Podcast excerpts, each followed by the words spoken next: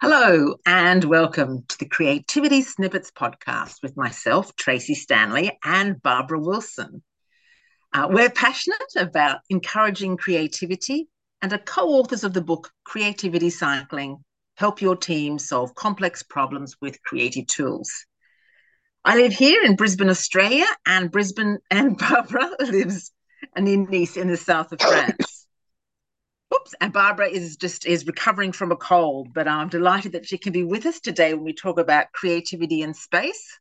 It's one of many great topics on creativity, and we've been having these conversations since the beginning of 2020 to provide both information and inspiration on applying creativity to all aspects of your life. Hello there, Barbara. Have you had a sip of water? Hi, good morning, Tracy, or good evening to you. Yeah, sorry about that. I try and mute myself when I have a coughing fit. Okay, all right. So Barbara and I both had a look at, we're going to talk about creative space today. We're going to reference our own book, Creativity Cycling, as well as this book by Donald Rattner called My Creative Space, How to Design Your Home to Stimulate Ideas and Spark Innovation. And in our book, Barbara talked about designing spaces to stimulate creativity at work, whereas Rattner's book was more focused on designing your home to inspire you. Now, the opening part of Rattner's book is really interesting. He starts with a quote by Winston Churchill, who says, "We shape our buildings, and afterwards our buildings shape us." Very powerful statement that got me thinking. You know, Rattner observed that our homes can be designed to subliminally affect our creativity because they affect how we think, how we feel, and how we act. And it reminds us that people have been intentionally designing buildings for a long time. For example, the ancient Greeks created temples to inspire feelings of awe. Or maybe you've been into a Gothic cathedral across Europe, and they're designed to create a sense of reverence. And then there's huge palaces like the one out of Paris and Versailles, which has this strong impression of power. On a more humble scale, if we think about our own home, you know, a carpenter could erect a tea house in the garden to create a Japanese garden and a sense of serenity. So it's all about intention. And these few examples show how influential space can be. Barbara, did you want to make any opening comments about the influence of space? Yeah, thanks, Tracy. I think that's really interesting, just reflecting on the effect of how buildings have been designed and the impression on us. So I've got in my head now going through the impressions of the Sagrada Familia in Barcelona, which is amazing. But yeah, I think what got me interested in the book when I picked it up is this whole conversation about how you create this space, and you can deliberately, as you've said, create a space for creativity to happen on a small scale. I mean, we're not all building, you know, cathedrals in order to kind of change our thinking. I think that it's almost like when we create a space for creativity to happen, there's a process of conditioning going on there. You know, we're saying, like, if we have a corner of our office or a corner of our living room where we do things creatively, we write, or maybe we do some painting or whatever, that creates that sort of conditions us to think that when we go to that space, then we'll be creative. So there's a kind of, it's a bit like having a space in which we can then create a habit around what we do in that space. And I think that's quite important. So the other aspect about space I was fascinated about when I read the book was this whole thing that Roger Ulrich kind of discovered. I think people probably were aware of it before, but he was interested in how having a view of greenery and having a view of trees from your space and in this particular case, it was from hospital beds, decreased the time it took to recover from an operation or an illness. So he then went on to explore that, and he found that people who had a view of outdoor greenery recovered far more quickly than people who looked out on concrete. And as I'm saying that, I'm looking out my bedroom, sorry, my office window, it's not my bedroom, my office window at beautiful hills, lovely sky and lots of trees and greenery. And it certainly is inspiring. So Rattner goes on to propose, I mean, it discusses all these aspects and then proposes a set of actions, which he calls tactics, to develop the possibility of creativity happening. And maybe we can discuss these as we go through them, Tracy. But the first, first one is appearance and appanence. So things like design elements, curves, not straight lines, displaying art, and then standing up rather than sitting down. And do you have any views on those sort of tactics that, I mean, you're very creative, also, Tracy, in writing, and you know, what's your experience of creating this space for yourself? I certainly I'm a recent convert to a standing desk. I mean, I have a desk that I can use standing and sitting, and I never use it sitting, and because I can stand, I can stroll around my office. And I really like it. Now, I think there's health benefits from standing, but I just feel much freer just being able to move more easily. There's actually, yeah, so that's just one of those points there. I was interested, Barbara, I was just going to say one thing I was was thinking about when you're talking about habits, you know, and creating a creative space. And this is something we haven't talked about, and that's a bit about people who have to hot desk. And how, you know, I'd love to know if there's some research done that says if you're going into an office and moving, you have a different desk with a different space and different light, how that impacts upon your creativity. When we recognise that creating a space where we're conditioned to be creative, which we can come back to every day, has a natural effect of, you know, kind of inspiring us. Which it was just a sort of a thought that came to me. No, sorry. Yeah. No, that was, sorry. No, that's very interesting, because I've been talking quite a lot recently with one of my coaching clients about this whole, well, a couple of them about hot desking. And, you know, in some situations, people don't even have, I mean, I suppose you always have a different space in which to work, unless you're lucky enough to be able to book the same space each time. But neither can you have any of your personal things around you, because you'd have to sort of cart them into the office every day. So you know, when you think about, I talk about the old days when we all had our offices and we could have photographs and, you know, pieces of art if you wanted, you know, just small in a small way around your personal space. Even in an open plan office, people used to create their little spaces with sort of, you know, they were individualized, and all that, of course, is lost when you're hot desking. So it's an interesting point. That there's less opportunity really to kind of create that, or to have an association with conditioning in that space, unless you can you can create it with going into the building in the first place. You know, as I walk into this building, my mind will turn to, you know, creative thoughts, and you can condition yourself that way. But I guess it depends on what creative spaces are available and how many. You know, as we'll discuss today, there are so many things that, you know, contribute to the condition. You know, noise and light and other people, and so I mean, if you've only got sort of like a boring desk, and there's lots of other people on a boring desk, and it doesn't have great light, and it doesn't have a view, so you can see greenery. Yeah. All those things are going to come into play. Yeah, absolutely. Which takes us on to the second set of tactics, really, that Rattner talked about, which is ambience. So and one interesting thing about ambience, so he talked about noise, smell, lighting, using our senses or having that ambience created by our senses, stimulating them. And I think this is very individualized, you know, and you're thinking about, he's talked about noise. Some people work really well in cafes. You know, I mean, I went for my walk along the seafront yesterday, my morning coffee and my usual favorite coffee place along the seafront.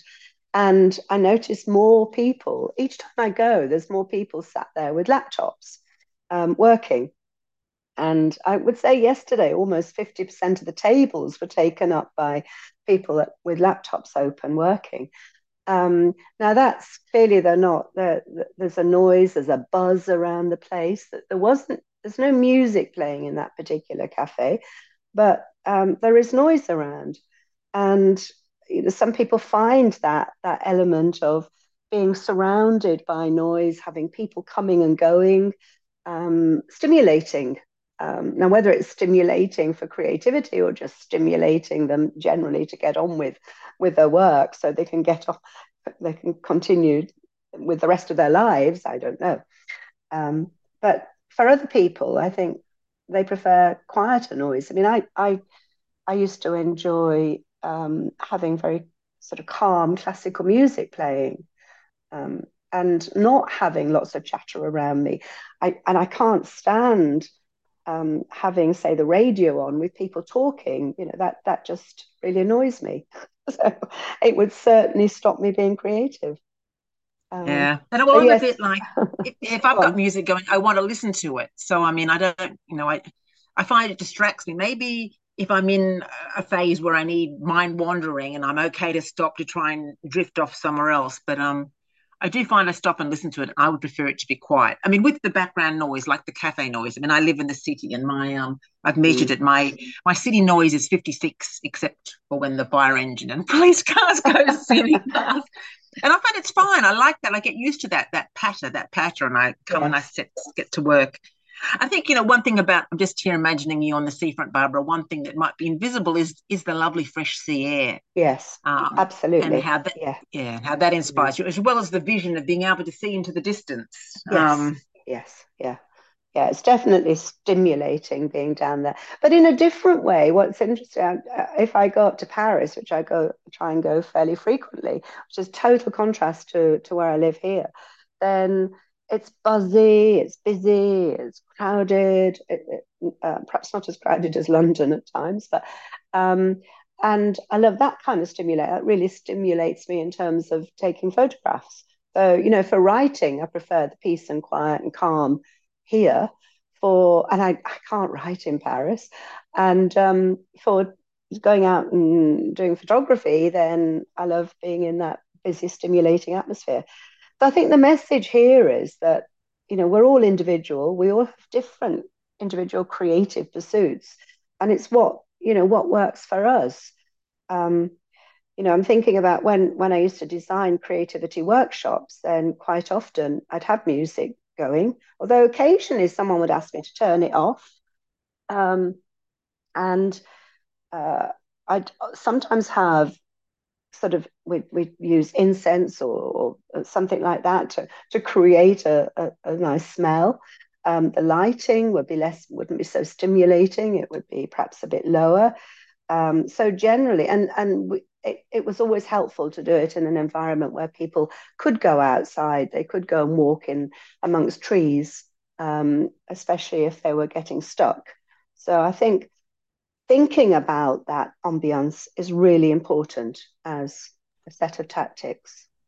Absolutely. Paying attention to what really works for you. And you've just given some really interesting examples there about, as you said, you know, you can do photography in Paris, but you can't write. You need to be back in your quieter environment when you're doing that sort of creative work. Yeah, which is interesting. So the third set of tactics that Rattner talks about is sort of action, and this is to some extent what I've just been talking about as well. And he says it's really important that people get the sleep they want, if that's what works for them, because he's also a bit contradictory and that talks about, you know, maybe there are times when you don't need, you work better late at night. Some people work better some people will get up in the middle of the night and do some creative stuff. And he's talked about the importance of napping if you feel tired, lying down or reclining when you're trying to come up with creative ideas. And on the other hand, getting exercise, going out for walks, really important. Just getting out, doing something different, really stimulating. Doing yoga, meditation. And he talks about those being a whole set of tactics that we can choose from to suit, again, it's very individual, to suit ourselves. I think it's being very self-aware of, what works for us and how do we manage that space so that we can get what works for us, really.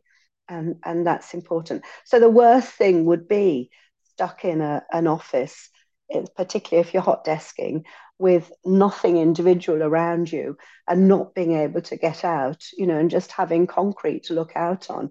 That would just destroy any creativity that I had in my head, totally. But for some people, it may work. Yeah, probably not too many, Barbara. And I think from memory, it's actually against the law in France for people to have an office that doesn't have an outside window. I think I remember that when I worked there, that there weren't any offices because that was, I think it was more than cultural, that it was legal, that it was considered nearly like a right to be able to sort of look outside. Yes, yeah. It depends what you're looking out on, of course. Some people don't always have pleasant views. So the question then is, so how does this link to our experience of creativity? And I think we've been talking about that as we've been going along. I think there's one, the book very much focuses on physical space and how we can create that.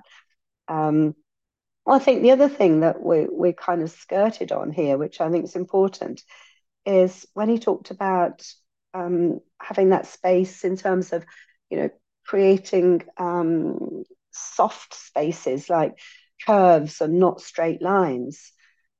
When I've been facilitating creativity workshops, I've always almost insisted that we have circle or semicircle seating. A lot of people in offices probably don't have that kind of creative space where they can sit in a semicircle without desks imposing themselves in the middle. And that's probably an important point as well. So, just to kind of sum that up for me, it's that physical space. What we need to be aware of is what works for us, what works individually for us, what works for us as a group if we're working with a group, and how do we create that as best we can. We can't all have the luxury of being able to walk by the sea and just go out there and do that, or walk by a river or walk in the woods. How do we create that space when we haven't got that? But there's another element of space that I think is important here, and I don't think he addressed in, although it might be implied, but he didn't address in his book, and that's emotional space. So I would say that's really important. People can't get into a creative zone when they're worried or uptight or stressed. It's really difficult to get into that creativity, that feeling of, you need to be relaxed and positive as a frame of mind to allow that creativity to come through. Tracy, do you have anything you would say around that? Yes, it's just the thing about emotional space. He talks about, you mentioned a few minutes ago about having familiar things, photos or memorabilia around you. And he talked about they connect you to positive emotions. And also if you create a beautiful space, that connects you to positive emotions as well. So, that's one thing that he said that completely made sense to me. I guess I'll talk in a few minutes about the things that I thought made sense, the things that surprised me. Yeah. And he also made reference to having space to be creative, and he, I guess, made reference to corporations lots of corporations that have whiteboards everywhere with colourful pens, so you can be in a space and write things and capture things, which can be easily shared with other people. Yeah, yeah, absolutely. I mean, I think it has, it is about, you know, I mean, the whole thing about creating that space is really important, creating the space to be creative, however we do it. Yeah. But yeah, emotional space is really important. I think that the last thing I'd say on that is also to be aware of whether you work better in a group or individually, in terms of creativity. And maybe it's the phase of the creativity that you're in that might determine that. You know, so I'm much more creative as a photographer when I'm on my own. Although I do like to, you know, it's also quite fun to be going out on a photo walk with a group of other people. It's always better if we go out and don't really interact. You know, we might be walking in the same direction with the aim of meeting up at a certain time at a certain place. But it's that being in individual, it's being on your own, seeing things from your perspective. You know, the worst thing for me, for my creativity, is having somebody say to me, "Oh, look, that's an interesting thing to photograph." It just switches me off. And I won't go into who has a tendency to say that. But so, you know, we need to be aware of those things as well. Some, you know, when I've run creative workshops, inevitably they've been in a group. And there are lots of activities that do work best in a group. You know, we've talked about these over the years, Tracy, the different techniques, like some brainstorming techniques. Yeah. Clearly, they work better when you've got other people to bounce ideas off. And, however, sometimes we need alone time to really let our creativity through. And writing, in particular, is a very individual. It can be quite a lonely creativity activity, but yeah. So it's not, well, it's interesting. Yeah, I completely relate to that. I wouldn't use the word lonely. It's like I get lost in my thoughts. I yeah. love to have time on my own and to have not be interrupted for a long time when I'm writing. And yeah. It's only as I've gotten older that I've realized how important that is to me. And I'm really strict about it. Like, please don't interrupt me. You know, I want to be in my space. And even if you hear me walking around and I'm doing my thinking and doing my imagining. And yeah. But I also recognize that there's times when there's just I hear other people talking to each other, and I bounce ideas, and I get things. My own perception gets challenged, and I explore new opportunities. So there's a time for both. Yeah. So when I'm writing really on my own, but when I'm perhaps in an exploratory phase, I really do benefit from going out and talking to others, and being with others, and being involved in different sorts of activities that help me to think differently. Yeah, that's interesting as well. It's those different phases of creativity that are important there. Yeah. Thanks, Tracy. So, Tracy, which of Rattner's ideas resonate or surprise you? Okay, well, obviously, I would love to live in an apartment that had a 10-foot high ceiling. And I completely can see that having cathedral ceilings and light flooding in would really affect my creativity. But for many of us, we don't necessarily have that, the financial or the physical means to do that. So it's about looking at where you're working, and if it's possible to work in a space that has those elements, but working around it if it's not available. The thing about space that also, the thing that surprised me, so that didn't really surprise me, but the way it was worded, I kind of thought, oh, well, not everyone has that potential. But there was something about facing your space. He says it's really important you don't sit in your office you don't have your back to your space. And it's interesting. So I'm basically in a converted bedroom, and the doors behind me and the windows behind me. And I actually do feel quite vulnerable because of the way it's set up. And I know I prefer to have the door shut and so forth, so people can't come up behind me, not that there's any people who'll do that except from my husband. And I also can't easily look out the window, well, practically because in the afternoon I get the western sun and it's a bit too hot. But I thought that was interesting. And if I could design my space, I prefer, perhaps to sit and have a bookcase behind me and to looking out into my space, and preferably to looking out the windows. So that was just something that got me thinking. He talked, and this surprised me, and I've been thinking about it. He talked about having subdued lighting rather than bright lighting. He says it helps your brain to wander more into uncharted territory. And I realize that I do that. I don't have the main light on. I have two side lights in addition to the light over the back that comes in from the west. And I didn't realize that I'd intuitively done what he suggested. Now, I don't know, Barbara, do you have any comments to make about lighting?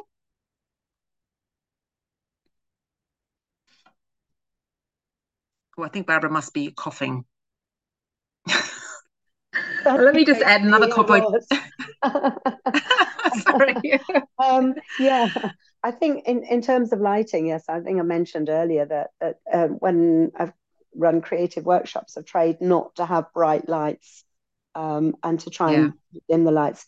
For me, I think that's quite important. I mean, I do see the effect of, you know, having a nice fire and candle light around. And I hate bright light myself. Yeah, I'm not sure about being creative because you know, photographers love light, so there's also a you know, I'm attracted by the light. I love it when I see. At the moment, one of my favorite things is to take silhouettes against the light. So light can be important in some creativity activities and not necessarily in others. So again, I think it depends on, you know, what you're doing there. Yeah, well, actually, he talked about, and I guess I'm going to use the word magic, about looking into a fire as a way to stimulate creativity. And I remember I love it, like on a cold night, sitting in front of a fire and watching the logs burning, and maybe you throw a pine cone in and it crackles. And there's something magic about the way the flames dance about. And maybe it sends you thought, you know, it's very therapeutic. And I guess that is, again, creating the conditions for creativity. I hadn't thought of it in that sense. I just thought of it in terms of a very pleasurable, mesmerising sort of sense. What else did he talk about? I want to pick up on something else you said, Barbara, about some people are morning people and some people are late people. And this is something that surprised me that he said. He talked about, well, we should exploit our groggies, he said, and let me explain what that means. He says that basically, if you're a morning person, you should stay up late, and if you're a late person, you should get up in the morning to do something creative. And I kept thinking, well, that's a bit crazy because my brain isn't fully working, and I guess that was the point, that sort of when you're in this kind of, I'll use the term kind of semi-awake state, maybe you kick into a different sort of thinking, and that might allow you to see different possibilities or situations because your brain isn't fully at its sort of, I guess, perhaps it's most analytical. I don't know, Barbara, did you have any thoughts on his comments on exploiting the groggies? It's an interesting one, that, Tracy, because I'm not a morning person, as you probably know, and I'm not a morning person. However, I've been on photo workshops with one particular photographer who loves to go on very early morning walks. I know a lot of photographers do, and I've gone on these on workshops and actually really enjoyed the whole thing about being out when, you know, the rest of the world is probably still sleeping. I don't know that, you know, I actually think at that point I wake up because my senses start to sharpen up. So I don't think I'm doing this in a groggy way when I'm doing it, but it certainly brings out a different perspective on the world if you can go and do something at a time that you wouldn't normally be doing it. I think that I'd say that, but I'm not sure about. Yeah, I've also got up in the middle of the night with, you know how we have these dreams and they disappear very quickly. And sometimes I have this dream and I think, wow, that's really interesting. I need to capture this. And I've gone downstairs and made a cup of tea and sat and written. And I've written quite a lot. I can't do that very often, I have to say. It's just not in my nature to be able to do that. However, when it has happened, it's been quite fruitful. So, yeah. Yeah. Well, there's different sorts of writing. It's interesting. So sometimes some other writers say, you just get up and you start writing. So I sometimes will roll out of bed at 4 o'clock and I'll come and I'll just... And because I'm a bit tired, I just write. I get the story down. I don't pay any attention. I just sort of, this is happening, and force myself through it. And it's interesting how it kickstarts me. I do sometimes then shift back to my, I guess, my more normal state of getting there and thinking more deeply about what they're saying and what they're positioning and what's happening, and I guess thinking about it more rather than just pumping the story out. And I think there's a place for both. I mean, that it isn't my natural bent just to sit there typing, and though I'm trying to do it because I've recently read a book by James Patterson who talked about, you know, summarising everything first before you start, which wasn't something that I'd done. I'd been more sort of kind of intuitive, you know. So it's interesting. So I'm experimenting, and I get different benefits from different approaches. And when I finish this current book that I'm working on, I'll let you know how it goes. Actually, I should probably try and track my time to see how much of my time I'm doing well, thoughtfully and slow process, and how much I'm doing. Because I mean, I'm really, you know, I really want to move. I get frustrated with myself for moving too quickly, but then I think, oh, it's rubbish what I'm spitting out, and anyway, so all these. Then I start overthinking things, and I get nowhere. Okay. Yeah, that's probably all I want to say about the groggies. And in fact, that's probably all I want to say about a book that's a really, really interesting book, and, you know, provided a good context for us to have a conversation about our own environments as well as our experience in working in creating environments in the workplace that stimulate creativity. Yeah, Barbara, do you want to kind of wrap up sort of what you know? I will do. Thanks. Yes, interesting discussion. So three things I think to wrap up with.